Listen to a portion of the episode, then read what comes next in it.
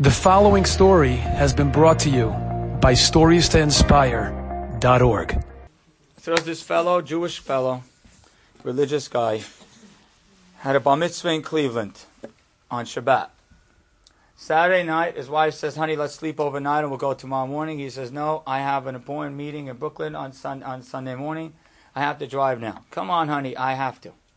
He has as many ounces of caffeine as he possibly can, and he gets into his car and he's driving, and he's known. He could fall asleep on a dime. Say he's drowsy, but he's driving. He's No, no, wake up. He starts talking to his wife. His wife can't really drive on the highway at night. He's driving. He's talking to the kids in the back. He's driving. He's getting drowsy. He says, I better pull over to the side, but there's no shoulder for, shoulder for another 10 miles. He's driving, and then for a split second, he closed his eyes. Lost control of the car. He just remembers hearing his wife scream and his kids flip, and then he remembers the impact.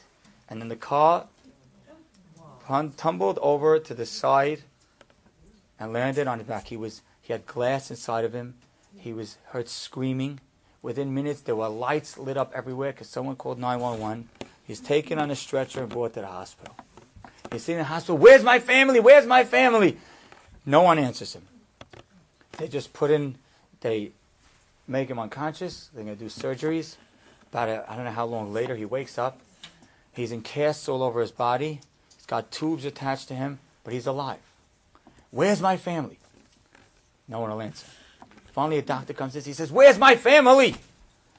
the doctor says, Oh, no one told you? They're all fine. Your wife, your children, they're in the other rooms. They're also a little banged up, but they're okay. You could go right after this procedure. We'll bring you to see them. He wheels into his wife's room, his children's room, and they're all okay. They're in body cast. They wouldn't go to school for months. But a year later, he made a su'udat da'ah to thank Hashem for what had happened to him and his whole family. Somehow, in a car that flipped over, was totally okay.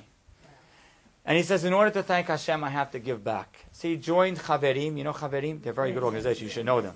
You get stuck in your car. They're there for you, the house. They're awesome. He joined them. He says, I want to do more. He saw one day an ad in a newspaper to, to get your blood marrow tested. He got it tested, and then he left. Nothing happened. A few months later, he gets a phone call. He says, You're an exact match with a patient. Are you willing to donate your blood marrow? He says, Yes. I want to give. Yes, I will. But you cannot know who the patient is. That's patient, whatever they call it, privacy, whatever. They're not allowing you, you can't, you can't see the patient in any way. Okay, no problem. He comes, procedure's not nearly as bad as he thought it would be. A few hours, he's tired. I mean, they put him to sleep. A few hours, they take out what they need to do. They harvest the blood. I'm not sure exactly what that means.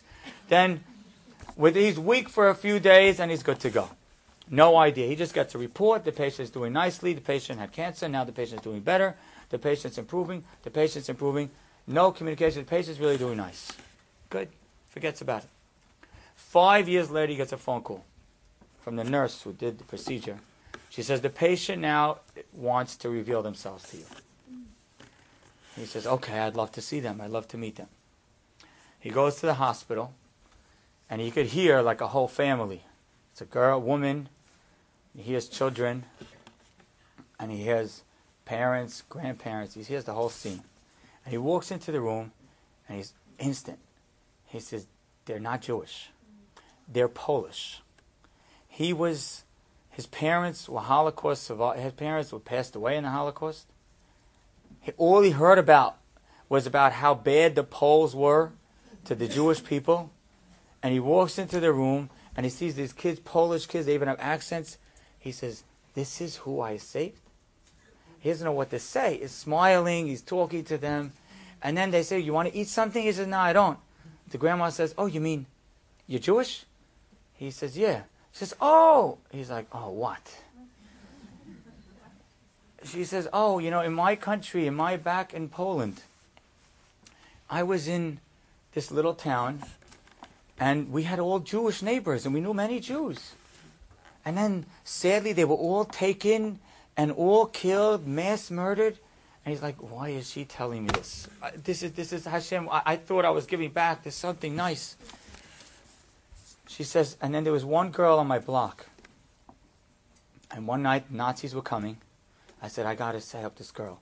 I put in a barrel and I fed her food for one night, two nights, three nights. After three nights, I told my parents, my parents flipped out. Why are you saving this girl for? We could get killed. Our whole family get killed. But then they had the compassion too, and they took care of this little girl. Her name was Judy. They took care of her. We watched her for a few months, and then we sent her into the forest to the refugees. And then we got more Jews, and more Jews came through our house. She says, after the war, I got to meet Judy. She moved to America, got married, had children and grandchildren, and I met her whole family. And I always wondered, I had such respect for God's chosen people. And I always wondered if God would ever pay me back for taking care of his children. Thank you for being the one who did. Enjoyed this story? Come again. Bring a friend. Stories to inspire.org.